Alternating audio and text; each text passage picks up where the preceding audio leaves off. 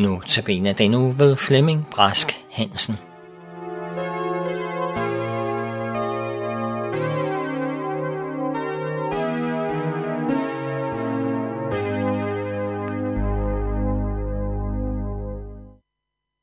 Vi skal bede sammen. Kære Jesus, tak at vi igen må være sammen om dit ord, og vil du velsigne ordet, der skal lyde til os, og vil du være med os. Det beder vi dig om i Jesu navn. Amen. Vi skal i dag dele nogle vers fra Davids salmer, og det er salme 37, og vi skal læse fra vers 3 til vers 7.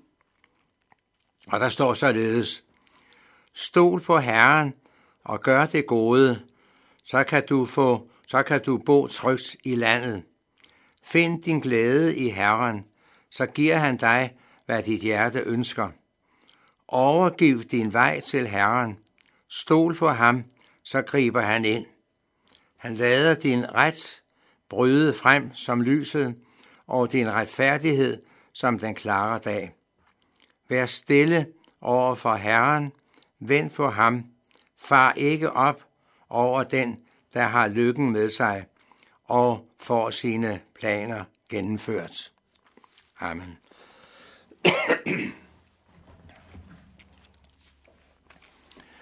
Denne salme af David stammer fra tiden efter hjemkomsten fra Babylon, hvor ledelsens problemer for alvor dukker op. Hvordan kan man midt i ledelsen holde fast, at Gud dog velsigner livet for den, der holder sig til ham, og at han er en retfærdig Gud, der straffer det onde og ikke vil finde sig i, at den gudløse triumferer, fordi han altid har medgang og gode kår.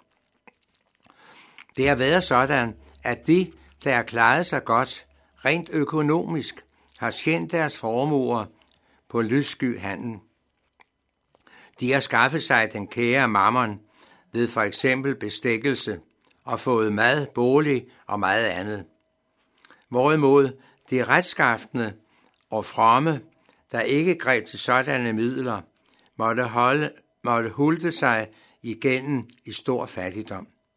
Således var situationen på den tid, hvor salme 37 er skrevet. I tidligere oversættelser læser vi det således. Vælt din vej på Herren. Stol på ham, så griber han ind. Det er, som vi lærte det udenad i søndagsskolen, og sådan ligger det på ryggraden på mig. Hvordan skal jeg vælte min vej på Herren? En beretning fra første Mosebog vil belyse det nærmere. Det fortælles der om, hvordan det gik til, at Abrahams søn Isak fik sin hustru. Abraham sendte sin trofaste tjener Eliezer afsted den lange vej tilbage til det land, hvor Abrahams familie boede, for at han blandt dem skulle finde en hustru til Isak. Hvad gør så Eliezer, da han kommer til det fremmede land? Han giver sig god tid til at bede til Gud. Han vælter sin vej på Herren. Det vil sige, at han fortæller Gud om det alt sammen. Og så beder han Gud om at tage sig af det. Han overlader ansvaret til Gud, for Eliezer stoler ikke på sig selv og sin egen klogskab, men han stoler på Guds visdom og magt. Eliezer kunne nok have fundet en hustru til Isak, men det skulle være den rette, og det vidste kun Gud. Derfor træder han frem for Gud i bøn og lægger hele denne sag i Guds hånd. Da han erfarede, at Gud greb ind, bøjede han sig ydmygt i tak til Gud. Hvad gør du, når problemerne og bekymringerne håber sig op for dig? Du føler dig måske overvældet af hverdagens mange problemer. Du synes, at livet efterhånden er blevet en stor byrde, du ikke længere magter at bære. Du har mest lyst til at opgive og flygte fra det hele. Du har glemt at stole på, at Gud er den barmhjertige, nåde i fader i himlen. For dig er dette ord. Vælt din vej på Herren. Stol på ham, så griber han ind. Vælt din vej på Herren. Stol på ham, så griber han ind. Gør som ordet siger. Læg det hele over på Jesus, vor frelser. Han er kommet for at bære dine problemer og byrder. Bliv stille for Gud, og husk på, at han elsker dig så højt, at han sendte sin egen kære søn, Jesus, til jorden for at hjælpe dig og mig gennem vores problemer og byrder. Han har stor omsorg for os.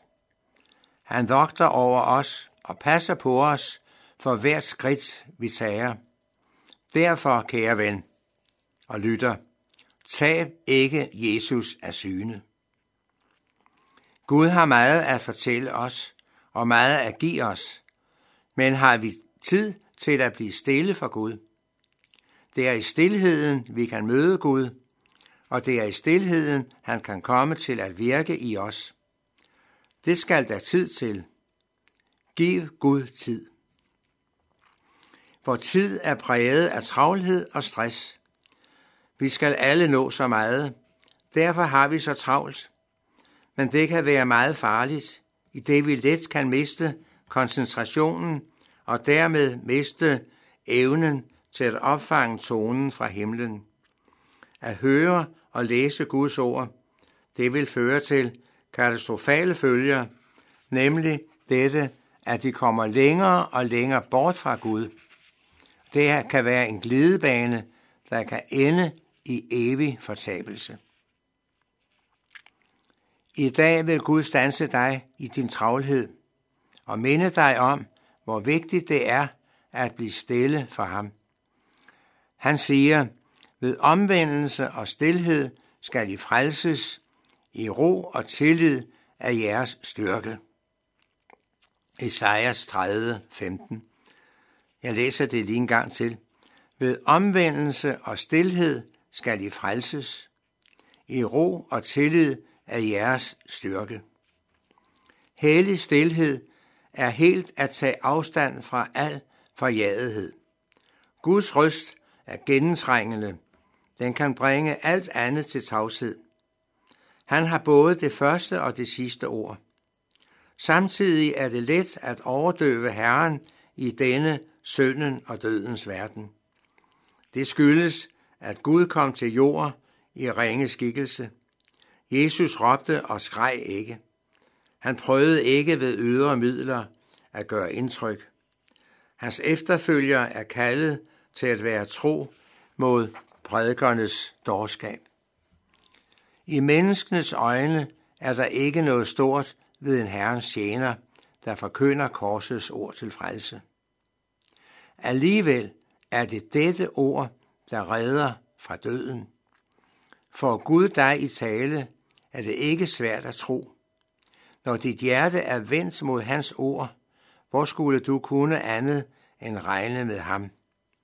Derfor, kære lytter, vær stille for Herren og vent på ham.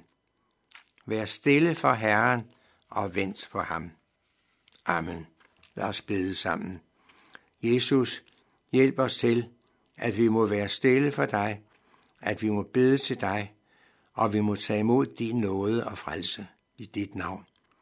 Hjælp os og styrk os i troen, og hjælp os til, at vi altid må være rede til at møde dig, når du kalder på os. Amen.